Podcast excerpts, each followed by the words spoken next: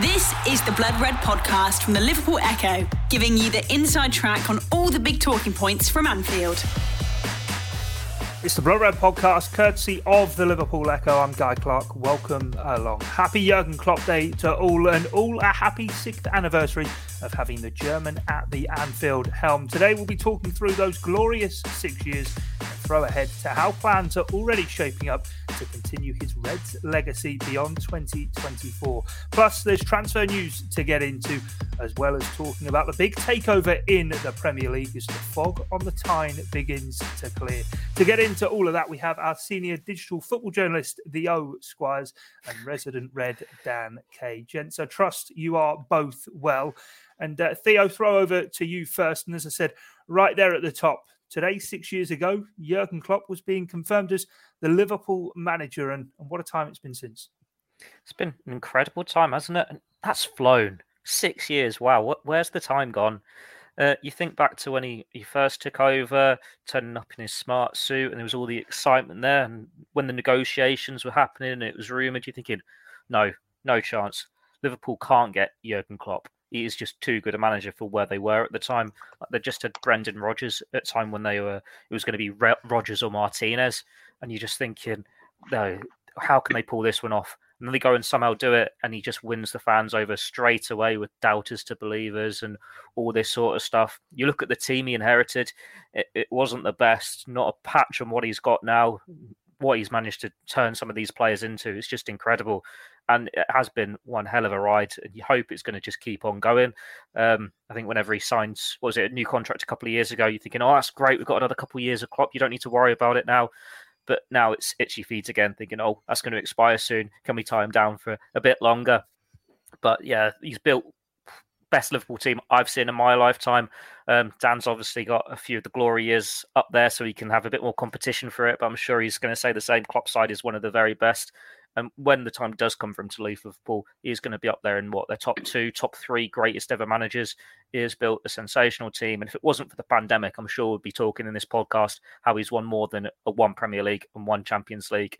That circumstances have uh, clipped their wings a little bit, but now they seem to be back to their best. And you're hoping that it can be a legacy you can look back on and be proud of when the time does go um, come for him to call time in his Liverpool career. Yeah, definitely. One of the things I want to focus on today, talking about him, Dan, is the man Jurgen Klopp, as opposed to mm. the the games and the moments. We I remember we did a podcast last year when it was the fifth anniversary. We kind of looked through those big landmark moments to getting Liverpool where they were, but just the man himself as well, and the way in which he's reconnected the fan base with the team, and the way in which he kind of has those Shankly hallmarks. As Theo says as well, actually, when you do strip it back and look directly at the success in in years to come, maybe people go, oh, it's one Premier League title or it's one Champions League. Of course, there can be plenty more to be won, but you look at, at Shankly and actually the trophy hall maybe not quite as big as the impact actually he had on the football club. You were there the first day for the press conference. And I suppose even from then, it, kind of shows that kind of understated but box office element that we get with Jurgen Klopp. Everyone was clamoring for the line, Who are you? Are you the special one? Which one are you? And he goes, No, I'm the normal one. And yet then mm. comes out with doubters to believers, just rolls off the tongue. He's not trying to be corny or come up with a line like Jose Mourinho all that time ago, calling himself the special one. And that is it, isn't it? He's un- understated, but he is box office. And as I say, you were there for that that very first press conference. I, I think that's a very fair analogy, guy, in in terms of uh, Jurgen Klopp and Bill Shankly. Bob Paisley, you know, is the most successful manager in Liverpool's history in terms of trophies. No one would ever wish to diminish his achievements, but he would be the first to say that he really was following in Shankly's footsteps. And, and I think you know, the, the real parallel is there between the the utter belief and mentality that both managers, and obviously we're talking specifically about Klopp here, has managed to infuse not just into his into his players and his coaching staff, but into the entire Liverpool fan base. You know, in all my time watching Liverpool, and I've got, you know, probably you know 15, 15, 20 odd years on on Theo there. I've never known any any any manager, any player, not just in Liverpool, but any other club, to completely change a mood surrounding a club and with uh, you know in such quick time and with and with Klopp really it happened really on this day as soon as the appointment was made you know, you, you have to remember that there was a real dark cloud swirling around Liverpool for the 18, well, 15, 16, 17 months, or however long it was, between not winning the league in April 2014 and Klopp taking over in the October. You know, for, certainly for people of my age, you know, it, that was that felt like it was uh, the best chance of our lifetimes. And when it didn't happen in 2014, I don't think I was alone in thinking, well, when's this gonna when's this gonna come about again? Obviously, you factor in the Gerrard trauma in, in, all of it as well, and there was a real funk hanging over the club that that you know that, that just didn't look like it was going to be shifting anytime soon. And obviously, Rodgers was um, let go in the aftermath of the one-one draw at Goodison on the Sunday afternoon. And you know, within probably a few hours, certainly by the Monday or Tuesday, Klopp's name was being linked with the linked with the role. I didn't really see it happening. Obviously, I, we knew who he was by that stage. I think he, I think I'm right in saying that he began his last season as Dortmund manager with a preseason friendly at Anfield, didn't he? um, at the at the you know August 2014. I didn't, you know, I, I just kind of thought, well, he's arguably the most in-demand manager in European football. Why is he going to come to us when we're a bit of a we're a bit of a farce at the moment? You know, the, the, the, the on and off the pitch. And what, once it became clear that he was going to come, and, when, and then when it was confirmed, the the enormous shot in the arm that it gave everybody um, was it, it, was it was like the biggest insulin shot if you're a diabetic that anyone could possibly have imagined, and it just it just got everybody massively going. And you know, you mentioned his line about doubters to believers. I mean, obviously, he's got tremendous charisma, yeah, humanity, empathy. These are all a lot of the aspects that make him, you know, not just a great, you know, a, a very a very able football tactician, but a great manager, a great man manager, and that's why all his players would walk through brick walls for him, but he's also extremely perceptive. And so while he, he knows how to play the media game, he knows how to come up with a good line. He may well he may well have had the, the normal one up his sleeve, you know, in, in advance of his opening press conference. And obviously, the club didn't hang about in in marketing that and getting that on baseball caps and mugs and everything in. excuse me, in very quick time. But the line about doubters to believers, I, I think, showed a real understanding about where Liverpool were as a club not just for the 18 months since Gerrard slipped and not winning the league, but by that stage, what, 25 years, a quarter of a century without winning a league title. And it was it was a, it was a noose. It, it, it was it, it was hanging over the club's head and, and clearly has weighed heavily on a lot of very very talented football managers and football players and all that time. Klopp obviously, all, all, you know, he, he seemed to be very much aware that there was a disconnect between you know the fan, the fan, the, the supporters and the team. You know Shankly's fabled holy, holy, holy, holy trinity of manager, supporters, and uh, players. And you know, as we as we will get onto, literally within weeks, he was already basically calling that out, making reference to it, and putting his cards on the table and basically saying, "We're not going to get anywhere unless we're all rowing in the same direction." That was his first big job. And you know, when people talk about greatest moments here and there, and there's still plenty of people, even now, who mock. But that day when he took the when he took the team to the Kop after that 96 minute Divock Origi equaliser against West Brom, that to me was one of the most important moments of his whole reign because it showed a, a, massive awareness about what needed to be done, and and it brought people together. And you know, I think you can draw a lot. There was after the Barcelona semi final, there was a great mock. There was a great picture where people put the two together, and in, in my in my mind, the second one doesn't happen without the first one. It, yeah. it, it, it was a hugely, it was a massive moment, and I don't think you can underestimate its importance.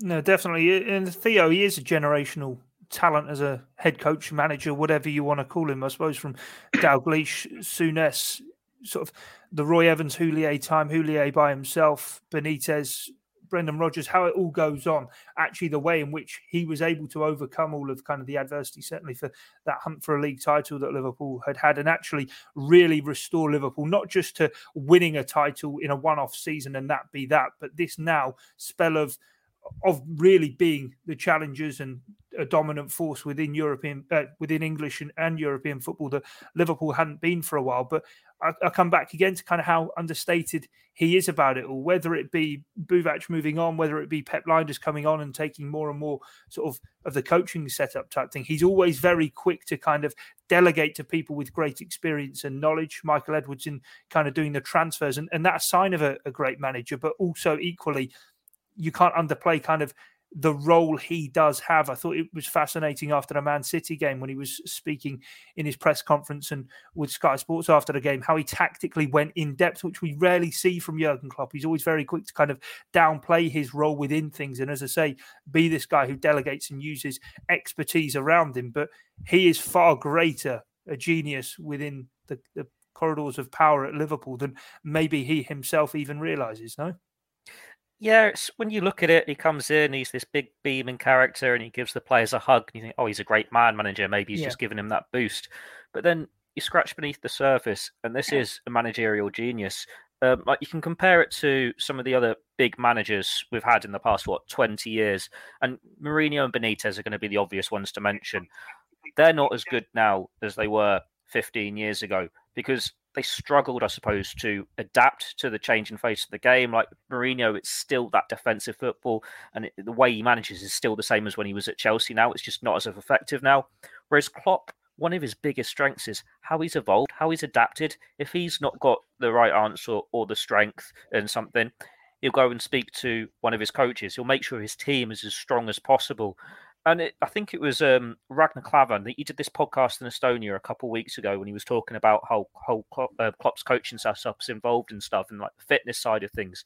And he was saying Klopp is so involved in the game, he can't take that step back and say that player's a bit knackered. We need to take them off or makes that change. So to have that trust in your coaches to say this player can't start this game or they're not fit enough to go past the hour mark, that shows the faith. But you never have him doubting any of his coaches he's always got so much faith, and it is a team effort, and that's why he's so understated about it all. Because Liverpool go and achieve this success, but you take any one member of it out, and it could easily fall apart.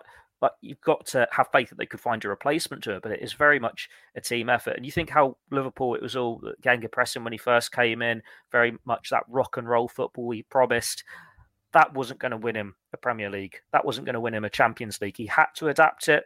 Uh, he knew he needed this big centre back like Virgil van Dijk. He had to wait for him to become available. So from then, he went a bit more defensive, didn't he? Rather than having both fullbacks bombing forward, he'd have one of them bombing forward with the one um, Joe Gomez being a bit deeper as back three for that stability. Then he signed Virgil van Dijk, and it was fine. You had that security there. You had the playmaker and Philippe Coutinho that could unlock any team. That was the way of playing. Oh, he's gone. Actually, we don't need to replace him because we've got two fullbacks. We can go back to this attacking style. The fact that you can just change it like that and still find a way of making it work is extraordinary. There are similarities there, I suppose, to Ferguson.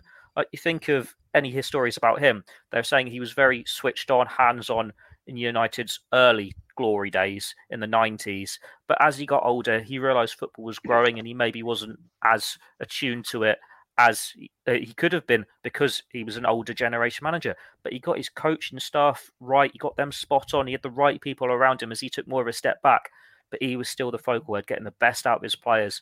And while Klopp isn't taking a step back anytime soon, it is definitely set up as well as it can be to make it uh, work and to be a well-oiled machine. If it wasn't, it wouldn't have been such an easy transition when they lost Buvac. The fact that everyone was worried when that happened, and then you're thinking, why were we worried? Pep Lijnders has come and he's done a great job to the extent that if Klopp goes, there are some that will think Lijnders could do a good job as his replacement here.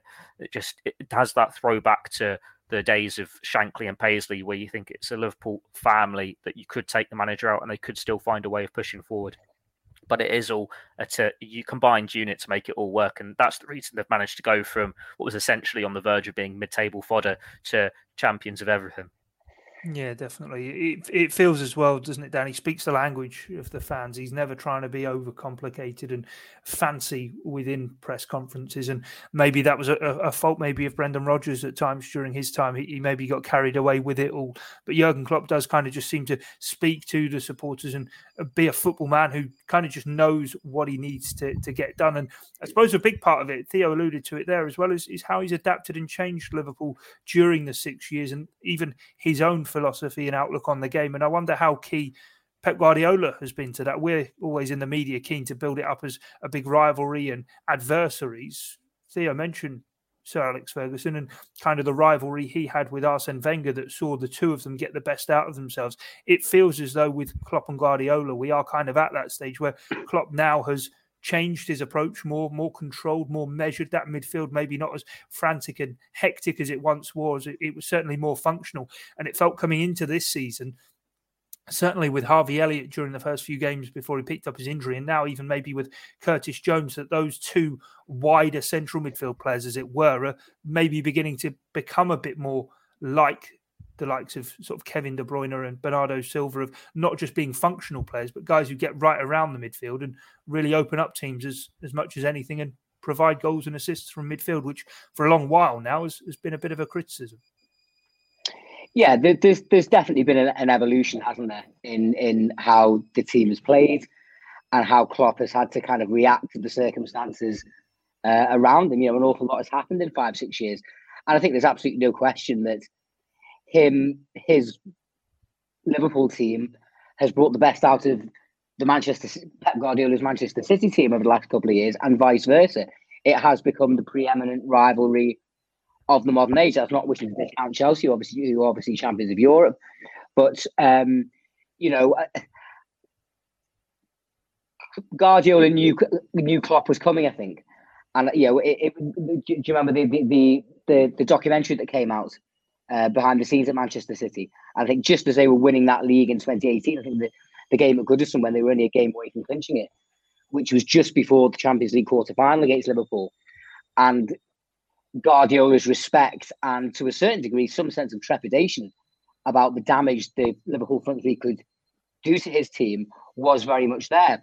By the same token, I don't think that Liverpool team that won the league was would would have got 99 points or have or or have needed to get 99 points if they hadn't been conditioned into this very real knowledge that you that you needed to basically aim for 100 points to, to win the league. I mean, I think it, it needs repeating as well. I actually I read this somewhere the other day and I actually checked it out, uh, looking at LFC, you know, the wonderful LFC history website, which is which is a, a, a, fantastic resource for anybody in our game, but also you know anybody that loves Liverpool and and statistics.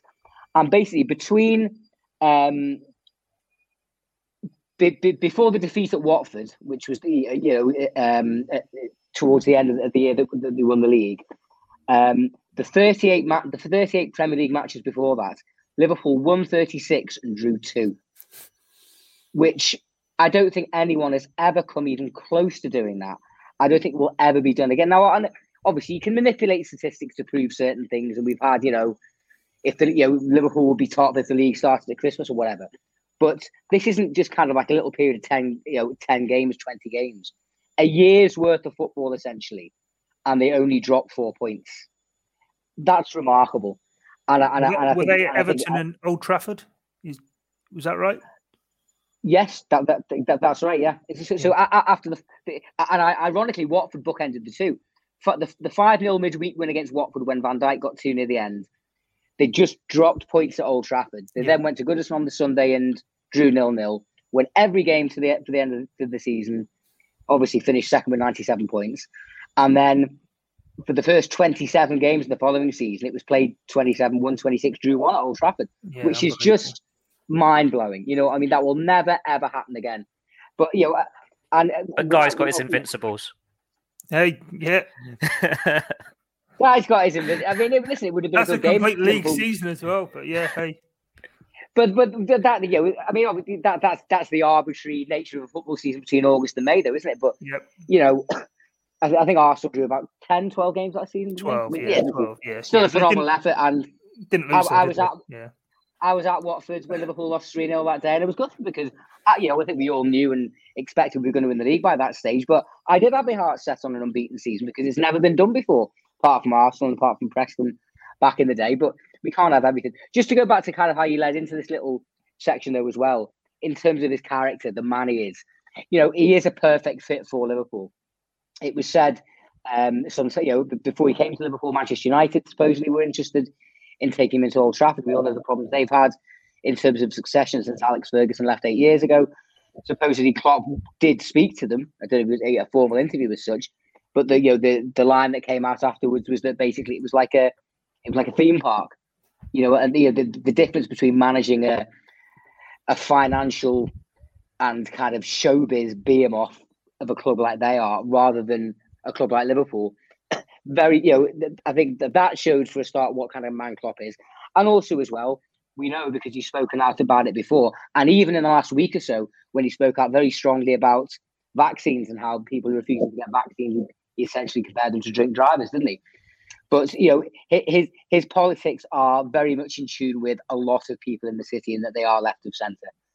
And yeah, I think that, that's a, I was going to say, I think it's easy to kind of romanticize these things with it being, oh, look how well it's gone. But I, I completely agree with you. You guys were taking the mick out of me there for being an Arsenal fan. There was always talk well, potentially, yeah, he would potentially even succeed Arsene Wenger at Arsenal. But I don't think there's a better club in England in the Premier League that Jurgen Klopp mm. could have fitted into than Liverpool. I think wherever he would have gone, I think he would have been a success, as we said before, a genius of a manager. But I think that marriage between Liverpool and Jurgen Klopp is absolutely fantastic. And we, we've got other points we're going to need to move on to, Theo. But before we do, 2024, you alluded to at the start, is coming. That could be the end of the marriage with Liverpool and Jurgen Klopp. Yet, crucially, this summer, a number of those key players in, in, building this dynasty at Liverpool that Jurgen Klopp has built from nothing have extended contracts. It's a point I've kind of tried to labour at times on, on the podcast that to me it seems crucial. A number of those have been contracted beyond 2024.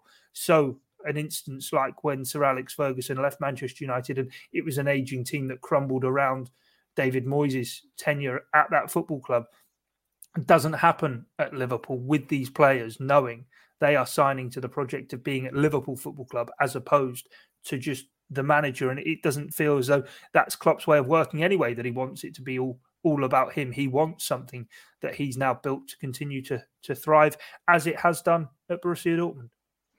Very much so. Uh, his, his initial contract would have run out in 2022. So none of us expect him to sign a new deal for a long time. And then the news came out of nowhere and got an extra couple of years of Klopp.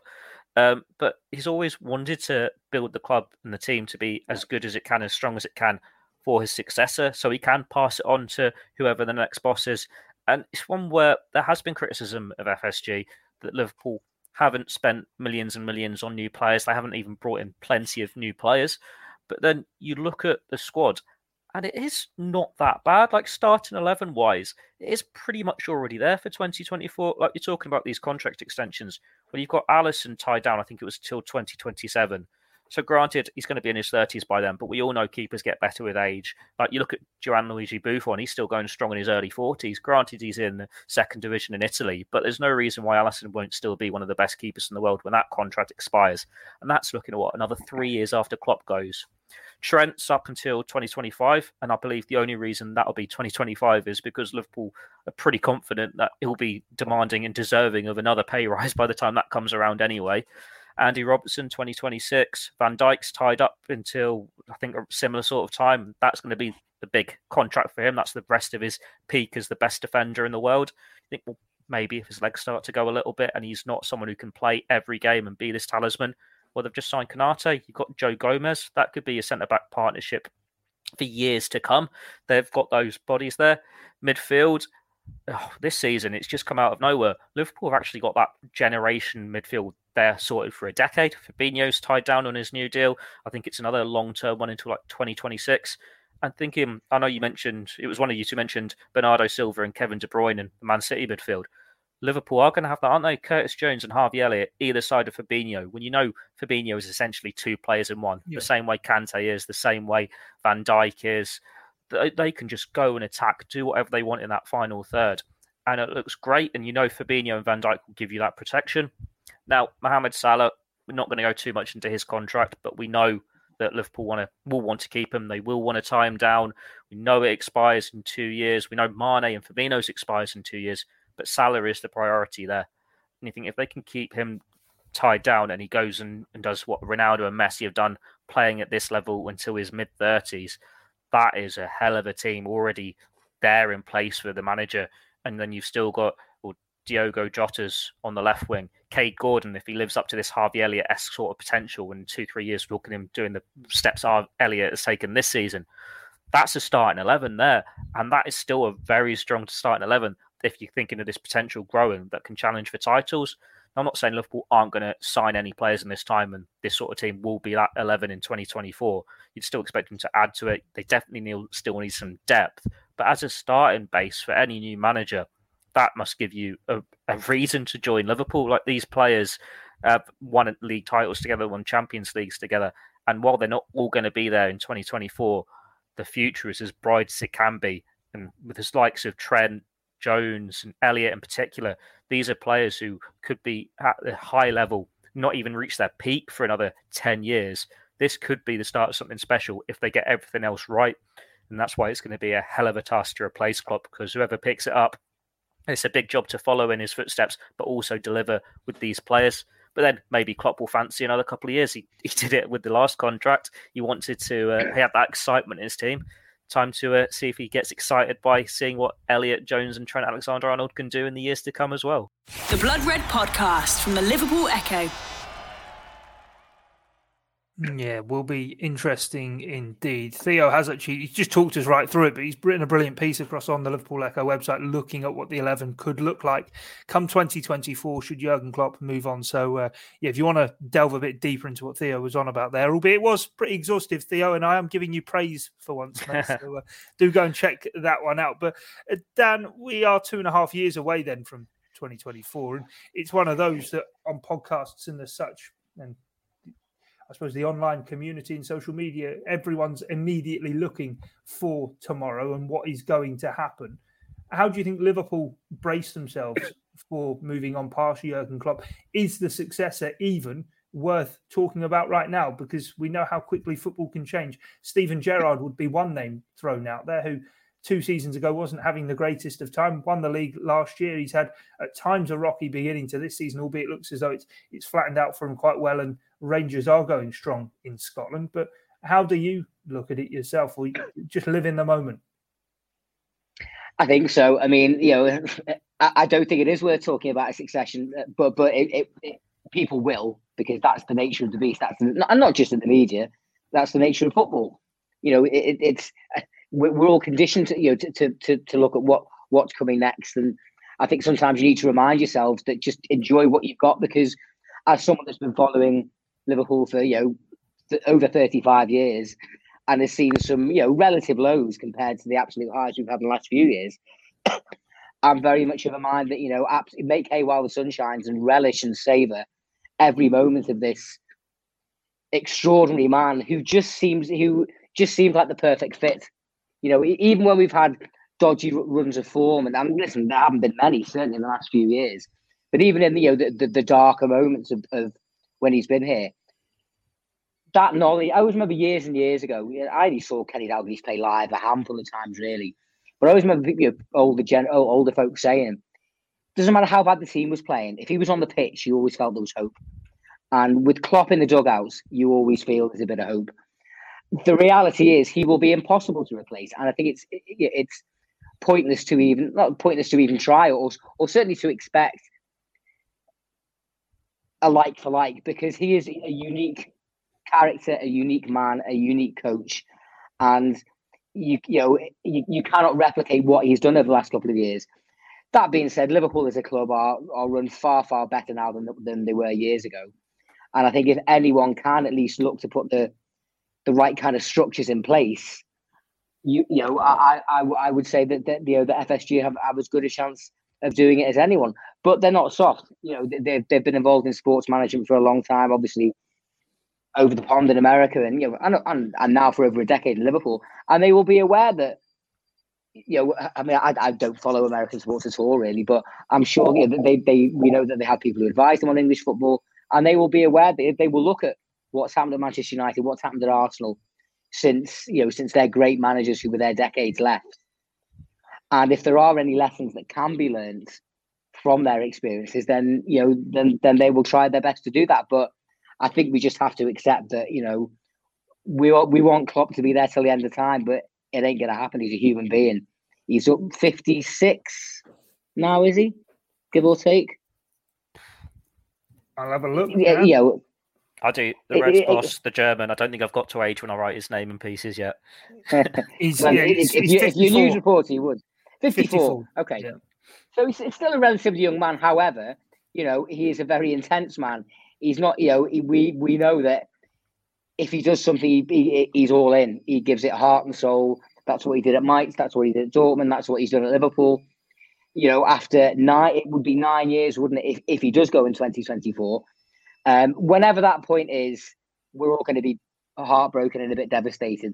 But as far as we know, it's not going to be happening anytime soon. So I think for now, I think it's one of them where it's kind of out of sight, out of sight, out of mind a little bit. Yeah, I'd, I'd leave it to, to, I suppose, the powers that be to be fretting and worrying about things Mm. like that. And as you say, live in the moment, enjoy it. And yeah, waited long enough to be back on the perch, as it were, at the top of English football. So make sure you enjoy it whilst he's here because Liverpool certainly won't be going anywhere from that point whilst Jurgen Klopp is at the helm. Really enjoyed this. We got through half an hour already, so we got a few things that we do need to rattle through. So I'm going to throw two at you at once. It's the Owen. Kaide Gordon, you referred to him before, three days after turning 17. He's got his first professional contract at Liverpool. Big, big expectation around him. And on the transfer front as well, rumours regarding Divock Origi and Barcelona, of all clubs. What do we know? Um, which one do you want me to start with, Kaide or Divock? you, you pick and choose, mate. Uh, let's go with Kaide first. Um, only signed in January, didn't he, from Derby County? And the early reports from the academy really positive.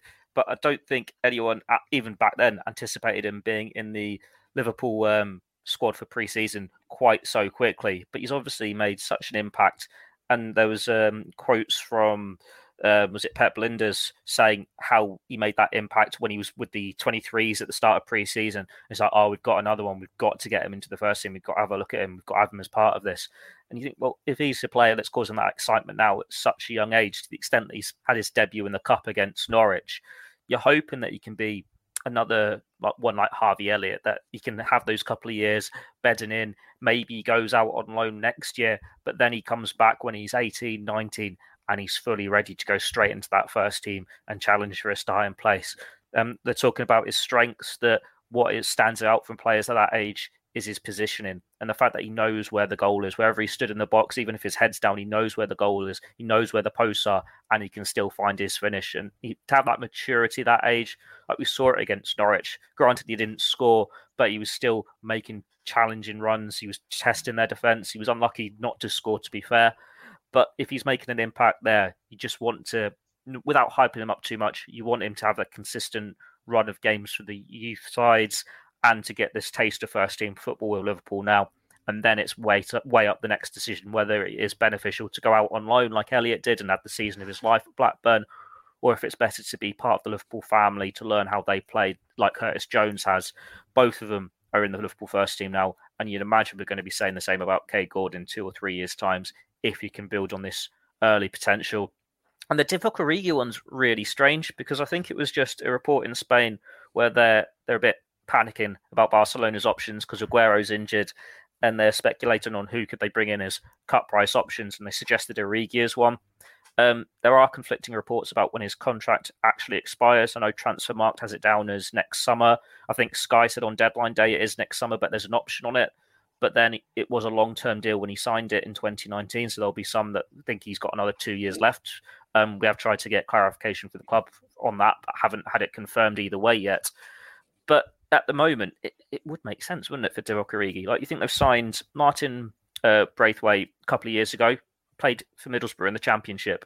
They got Luuk De Jong, who was on loan at Newcastle, didn't score in the Premier League. Divock is better than both of them. He's got a better record in the top divisions than both of them. He's won more of the big prizes than both of them. He just needs a consistent run of games. And when you think how horrible it must be being at Barcelona at the moment, with all that financial uncertainty, the pressure on the manager, the shadow of Lionel Messi being gone and everything, Divock Origi doesn't feel pressure. He can turn up knowing he's not first choice and he's barely kicked a ball all season and put two in the Barcelona net and drag his team to a Champions League final when Salah's out injured and Firmino's out injured. He could be the perfect striker for them in this situation that they're in now and that he could play anywhere along that front three. Um, obviously, from a Liverpool point of view, we're going to push this drum, aren't we? Because it'd be great to see him at Barcelona, the club that he essentially broke, because it means Liverpool would actually get a bit of money for him as well.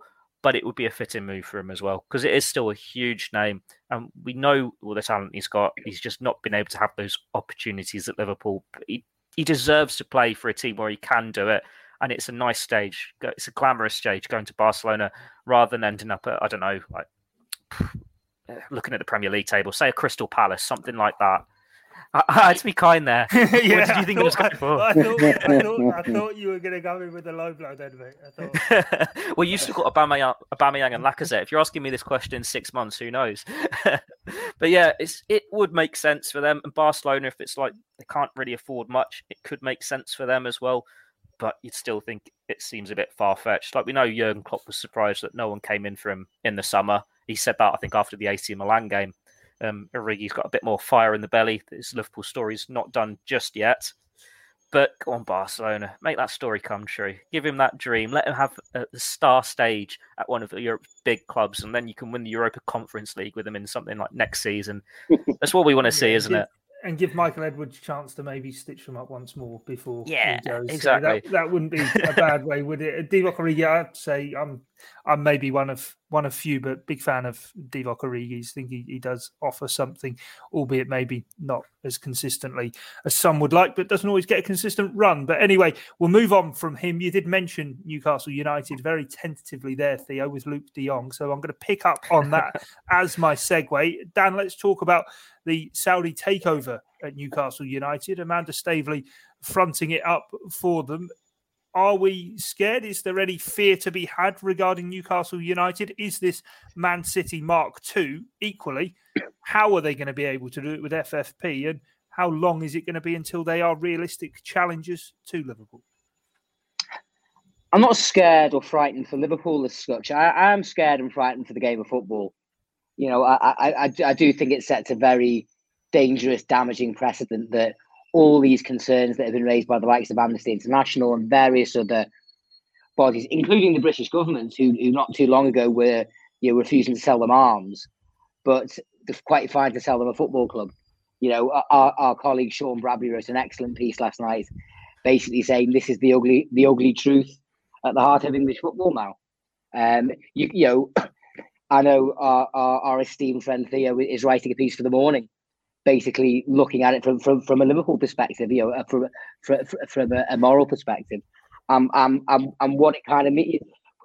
Uh, uh, and what it kind of means for Liverpool in, in, in the short term. I mean, I don't know all the ins and outs of FFP, but my it will take a long time for Newcastle to generate the kind of revenue that they can spend enough money on the top players to really threaten. They're obviously going to be better than they were. I mean, last 10, 15 years. They've been, they've been a year. How many times have been relegated the last 10, 15 years? Must be at least Twice. three times, I think. Twice. Yeah. Twice. Well, yeah. Well, that that that that ain't going to be happening anytime soon. But it's you know it's a salutary warning, isn't it? Because even in this era of glory that we've lived through, which a lot of the a lot of the cry artists on social media wouldn't be, you know, who didn't have to watch the likes of Torben Piechnik and Sean Dundee and various others playing for Liverpool in the nineties when you know, we were pretty hopeless. Even in recent years, when you know the Liverpool owners had the nerve not to buy a gazillion pounds worth of footballers during the pandemic, get them out. We name new owners. It's the only way we compete. The reality, the only way we can compete.